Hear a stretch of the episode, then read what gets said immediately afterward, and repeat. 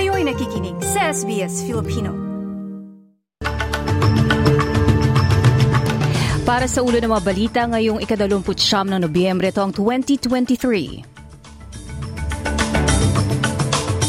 Israel at Hamas patuloy ang bangayan ukol sa di umano'y paglabag ng bawat grupo sa truce. Libo-libong tahanan sa South Australia tinamaan ng bagyo at baha. At maritime cooperative activity ng Armed Forces of the Philippines at Australian Defence Force matagumpay na natapos.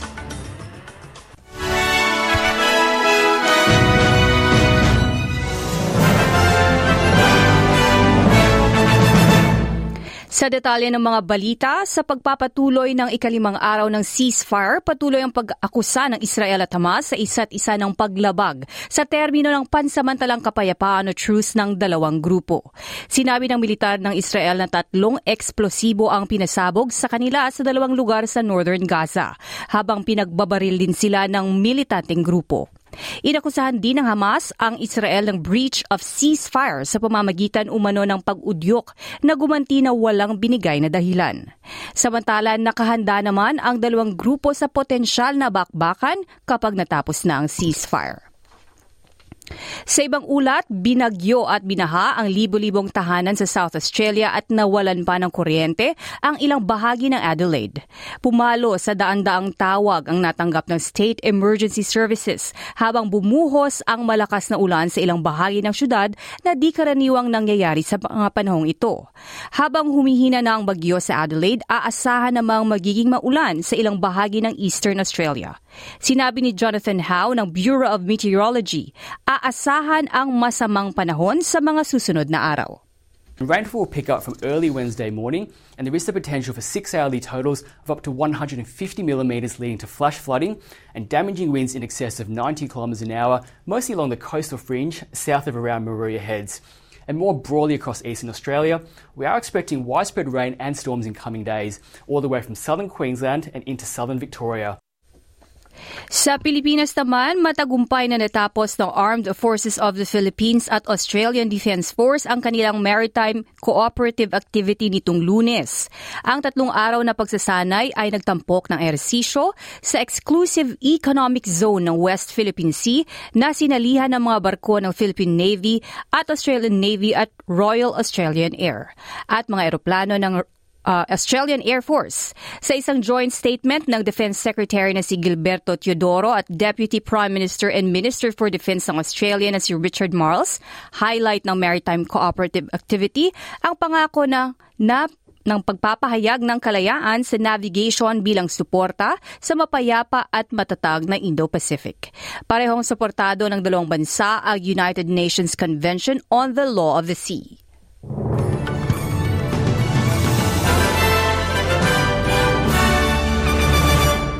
Para naman sa mga karagdagang ulat, kinumpirma sa ulat ng Australian Institute of Health and Welfare na pumalo sa 48 billion dollars ang gastos na dulot ng COVID simula ng 2019 hanggang 2022.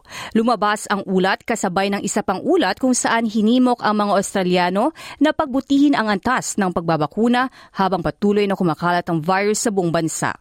Ayon ni Grattan Institute na ang resulta ng mababang antas ng pagbabakuna ay nakamamatay dahil patuloy na kumakalat ng COVID at nagdudulot ng kamatayan at pagkakaospital kumpara sa flu. Sa iba pang ulat, sunod-sunod ang mga cyber attack sa mga ahensya ng pamalang Australia. Pumalo sa 60% ang ulat ng pagsubok na i-hack at nakawin ang mga impormasyon ng pamalaan. Sa ulat ng BlackBerry Global Threat Intelligence Report, may mahigit 84,500 attacks sa mga Australian firms sa loob ng tatlong buwan ang sinubukang gawin.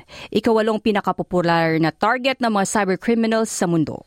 Ransomware attack ang pinakakaraniwang paraan ng pag-atake at maraming kriminal ang nagsubok na manghingi ng pera sa mga kumpanya kapalit ng mga datos at pag-iwas na mabenta ang mga impormasyon sa dark web.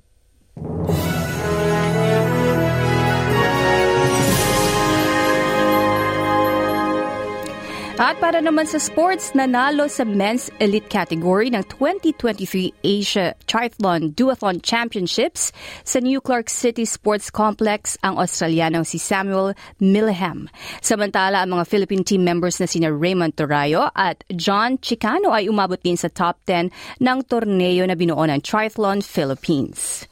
Para naman sa palitan ng salapi, ayon sa Reserve Bank of Australia, ang isang Australian dollar ay katumbas ng 66 US cents. Mula naman sa Bangko Sentral ng Pilipinas, ang isang US dollar ay katumbas ng 55.41 pesos.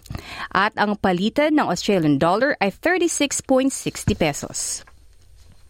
Para naman sa lagay ng panahon, ngayong Miyerkules sa Perth, bagyang maulap at 25, Adelaide maulap at 24, Melbourne uulan at 20, Hobart may panakanakang ulan at 17, Canberra posible ding umulan at 22, sa Sydney ganun din at 27, Brisbane uulan din at 30, at sa Darwin posible ding umulan at 34 degrees.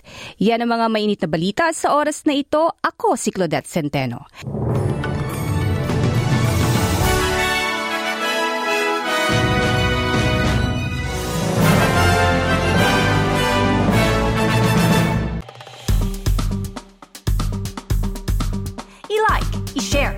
Mag-comment, sundan ang SBS Filipino sa Facebook.